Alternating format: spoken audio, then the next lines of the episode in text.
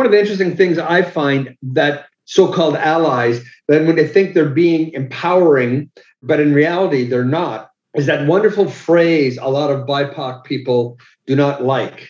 I don't see color.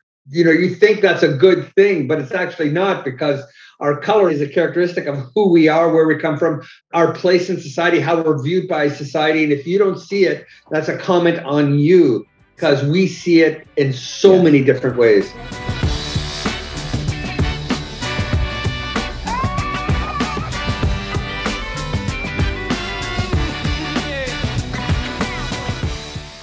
Good day and welcome to the Leading with Nice interview series podcast. My name is Matthew Ewell and we want to help you inspire others, build loyalty, and get results. Now, today, as always, because I only do things I think is awesome, I'm really excited about today's guest. Drew Hayden Taylor is his name. The reason why I invited him on today was I was uh, reading the Globe and Mail, uh, newspaper in Canada, for those of you listening abroad and there is a great article, and the headline was Seven Things You Should Never Say to an Indigenous Person.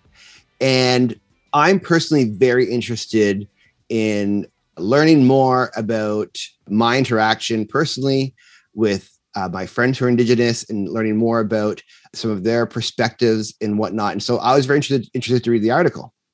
And then about halfway through, I was like, the dry wit in it was outstanding. And I love if you're familiar with uh, me or this podcast, you know I really enjoy that uh, like a dry piece of humor. And Drew's writing was just exemplary. And then when I learned about him, I was not surprised. So here's a bit of his bio. He's an award-winning playwright, novelist, filmmaker, and journalist. He was born and still lives on the Curve Lake First Nation, which is just a bit outside of Peterborough. He has done everything from performing stand up comedy at the Kennedy Center in Washington, D.C., to serving as the artistic director of Canada's premier Indigenous theater company, Native Earth Performing Arts. The author of, get this, 33 books. His next big project includes season two of the APTN documentary series Going Native, a series he co produced, co wrote, and hosts as well as the release of Me Tomorrow, the fourth in a series of nonfiction books exploring unexpected aspects of Indigenous culture. Uh, Drew, then thanks. Like, I really am honored. Thank you so much for making time for this today. Oh, you said that to all your guests. Well, I do, I but I am honored. Like you could be doing a lot of things right now, but you know, here you are. So I I do super appreciate that. And also I'm really excited to, you know, uh, people who listen to this podcast regularly know that we share questions in advance. So we can both be prepared. And I'm just really excited to hear your perspective and your thoughts and answers.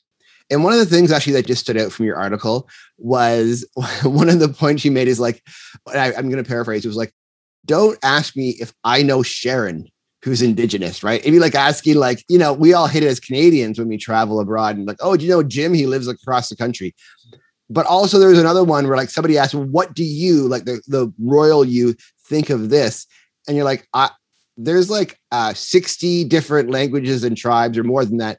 They all have different motivations and needs and wants. So clearly today when we have this conversation, I, ha- I have that in mind. Like I'm talking to you about you and your point of views, but still it's uh, still valuable. So very sad news came to the surface just before this podcast last week here in Toronto. So I'm dating this a bit. We're we're recording in early June 2021, and that was a discovery of the remains of 215 children at the site of a former residential school in Kamloops. And um, there's a time this may not have even been news in Canada, but today it has, which is a positive sign that people care about it. So I think the question a lot of people have, I have from where you sit, what can Canadians do to be better allies and stay motivated to make Canada a better place for Indigenous populations? Oh, that's a tough question. I mean, I don't. Uh, there are entire libraries written on this, and everybody. It's like a Rorschach test. Everybody has their own interpretation of what that journey is. I can't give you an answer for that. For me, uh, I think a lot of it has to do with education, having to understand. In reality, there are more similarities between our cultures than differences and that's always important to keep. And it's those differences that i think makes us all unique and special and interesting. I cannot think of a more boring society than all one culture or one one people whatever. Um, you know and I, I grew up on a reserve but as i was just telling you earlier i love um, going out and getting korean or thai food. I mean that has become so much a part of my life and i shudder at the thought of the world without such unique and interesting uh, cuisine. So how to make it be a better ally how to better understand is just to keep your your ears open your mouth shut to watch to learn to understand. If we are as a nation as an indigenous people complaining about something there's usually a good reason. We're not doing it just because we're bored mm. and it's a it's the afternoon on a on a tuesday. There's a very very specific reason why we have issues with various aspects of Canadian culture. And I think one of the best way to help is to understand that, not to dismiss it, not to argue against it, but to take an, an objective look. And because chances are, I would say 99 times out of 100, people listen and do that, they will come away going, you know, I would probably feel the same way in the same situation.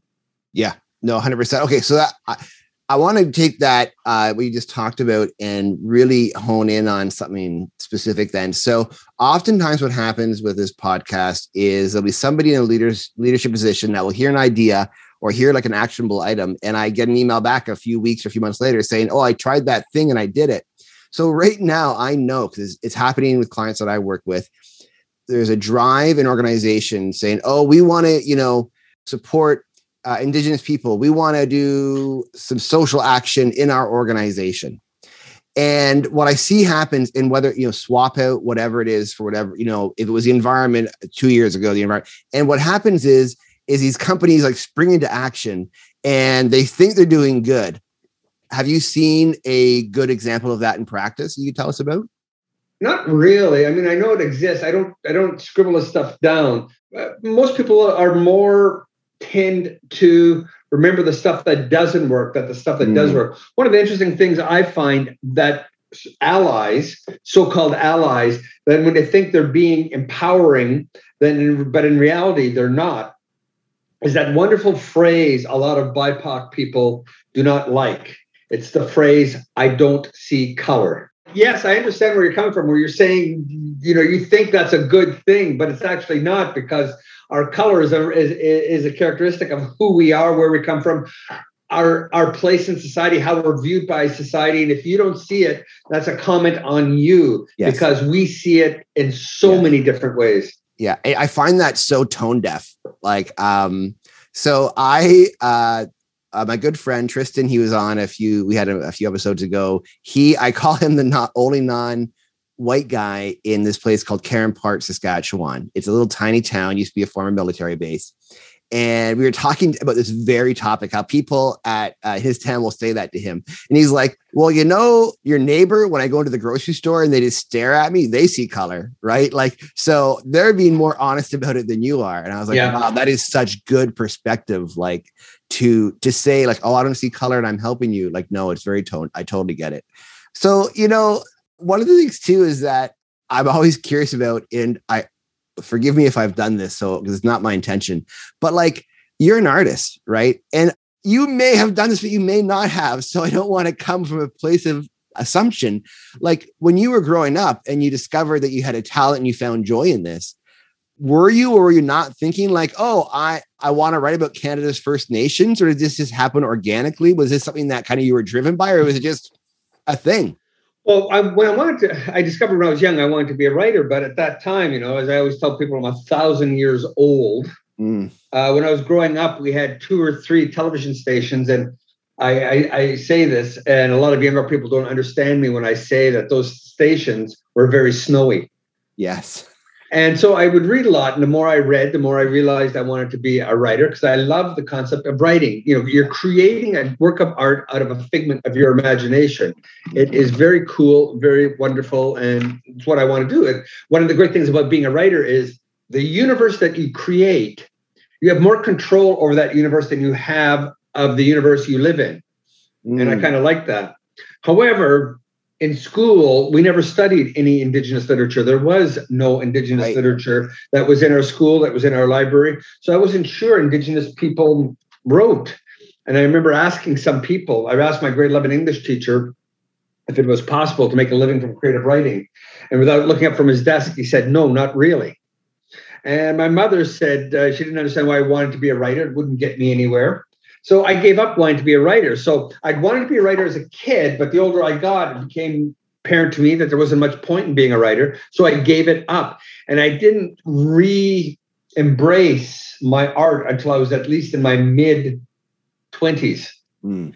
So, um, you know, it wasn't a really a burning pain when I was young because it had been stamped out. But it's so much not a case of me finding my art. My art had to track me down, kick me in the ass, and say, "You're a writer. Snap out of it. Now get writing."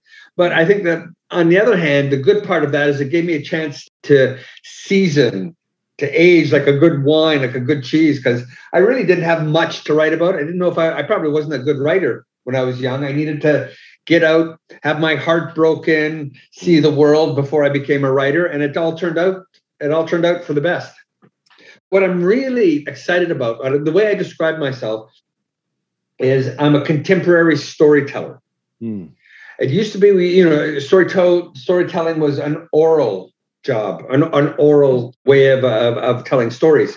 And then gradually, as uh, civilizations grew and changed, we, it went into um, theater, it went into print, it went into television, it went into radio, it went into movies. And in today's day and age, even video games now have intricate and deep narratives Oh yeah. within them. And I work in so many different fields. As I said, I'm a playwright, I'm a novelist, short story writer, I do nonfiction, I do documentaries, television. I consider myself a contemporary storyteller because there's so many different ways to tell stories in this day and age. And I'm still I'm still exploring as many of them as I can. There's a great commercial. Uh, I've seen it. I think it's plays in front of movies, or I forget where I've seen it, but it's a black actor who is saying like, "Hey, gatekeepers, those who like write the plays, like in movies and television shows, my first five years of editions were all like drug dealer, gang member, etc cetera, Yeah. et cetera. So, like, when you were co- like coming up as a writer, were you finding were people expecting a certain kind of content from you or was that because writing is sometimes um, anonymous from uh, from seeing somebody at least did you not find that Well, I remember I wrote an episode of a show called um, Street Legal. oh yeah of course Yeah. And they cut. The, the, I, I actually saw notes from the story editor to the other writers, from the producer to the story editors, on a native character I'd written, saying, "Cut back on his lines and make him sound more Indian." Uh, And so he was walking around going, Always you ask questions, all this sort of weird stuff that annoyed the hell out of me. And I also worked on North of 60, which was an, a horrible experience where they basically just rewrote everything. So, um, you know, and, and the interesting is that today I'm known for obvious reasons. I'm known as the native writer. Um, uh, I get called in to work on native projects, which isn't a bad thing. I don't mind that. It's the world I know.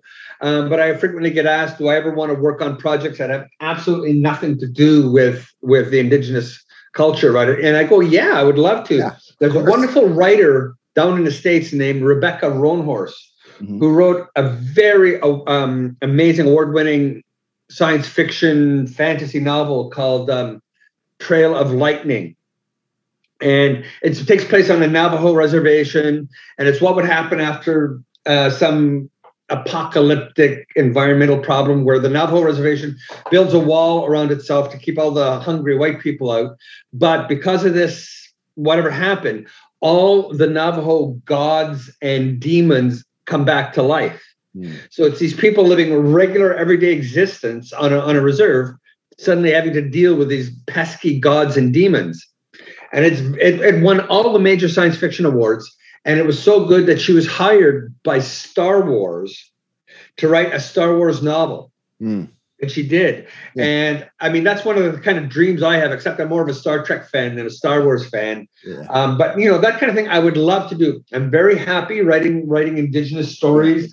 Uh, you know, and I, what's really interesting about this time in history is the concept of genre writing. It used to be that in the indigenous community, indigenous writers, there are basically three themes that were coming out of the indigenous community, both in terms of novels, plays, um, poetry, etc. There were either historical narratives, victim narratives, or stories exploring the concept of post contact stress disorder. But in the last 10, 15 years, there's this, been this, this explosion of genre fiction where Indigenous people are culturally appropriating all these different genres of fiction from the dominant culture and indigenizing them. So you have um, people writing, uh, Daniel Heath Justice wrote a trilogy that's basically his version of Lord of the Rings, where there are dwarves and, and elves and swords and magic. Um, another friend of mine wrote a collection of indigenous, international indigenous erotica. Uh, Tom King, when he's not writing um, award-winning fiction, nonfiction, his hobby is writing murder mysteries. Hmm.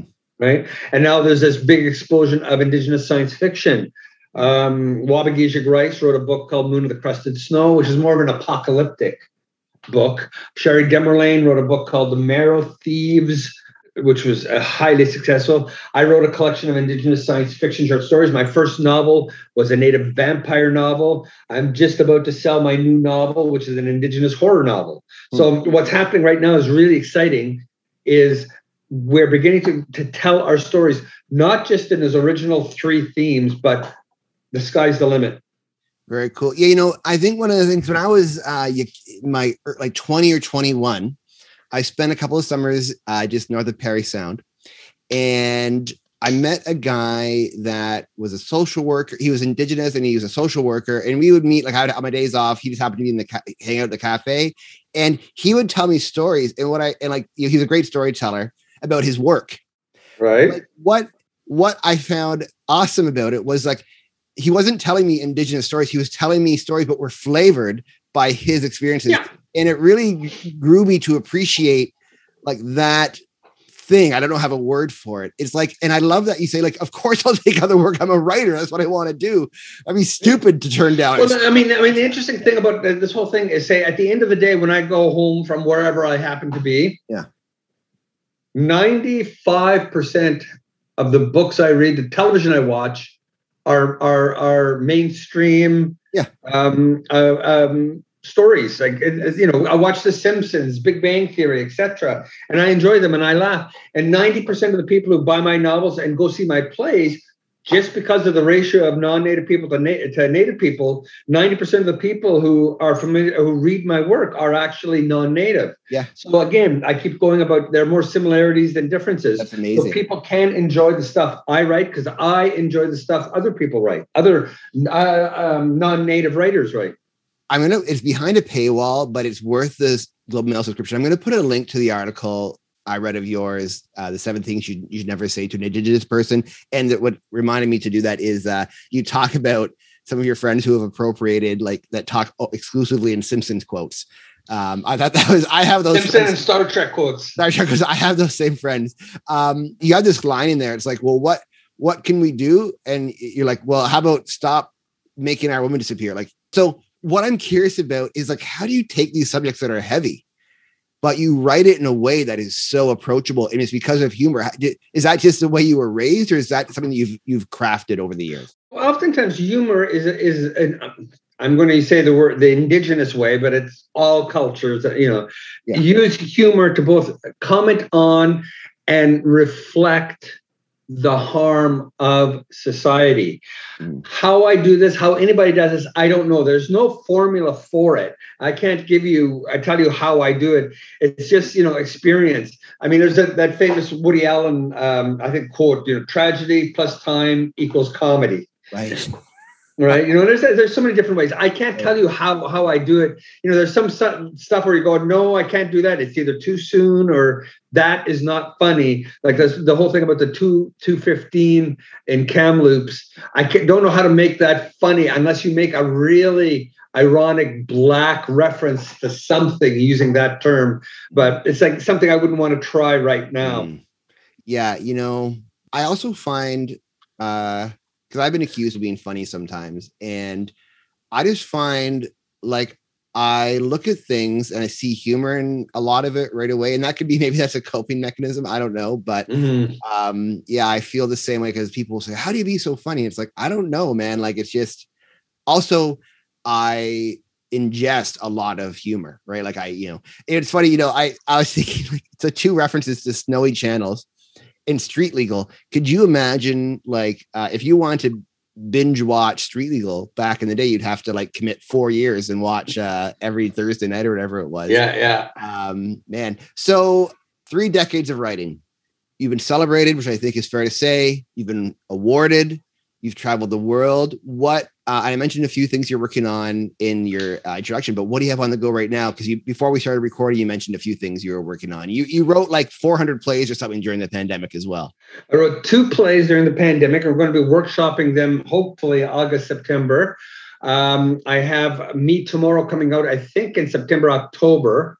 And hopefully, my new novel, as I said, I'm waiting to find out. I have a meeting on Friday with a publisher about it. Um, I'm in pre-production to, uh, to start shooting um, season two of Going Native. I'm still writing articles for the for the Globe. There are just so many things. I mean, my my mind is constantly going, going. I adapted one of my plays into a screenplay. Just a few things hanging around. You know, here's one reflection I want to just say very plainly for people that look like me and might sound like me and this is my learning. You might be tempted when you meet somebody like Drew. You're like, oh, indigenous oh writer um how can i how can we work get you to do indigenous writing things for us and what i want to encourage you with man like honestly like i promised drew like 20 to 30 minutes but i could easily take up his whole afternoon just like shooting the poop i needed some good laughter today i've laughed so my learning for you if you look like me and sound like me is like uh drew's a dude who writes. And it's not about not seeing color. Definitely be aware of it. But it's not about like, oh, oh, there's a person who's not white. Well, let me let me make sure to make sure that that they get the front seat in any question I have about this. That's not necessarily the right way. Uh, let people be themselves. Read the Globe. Read Drew stuff.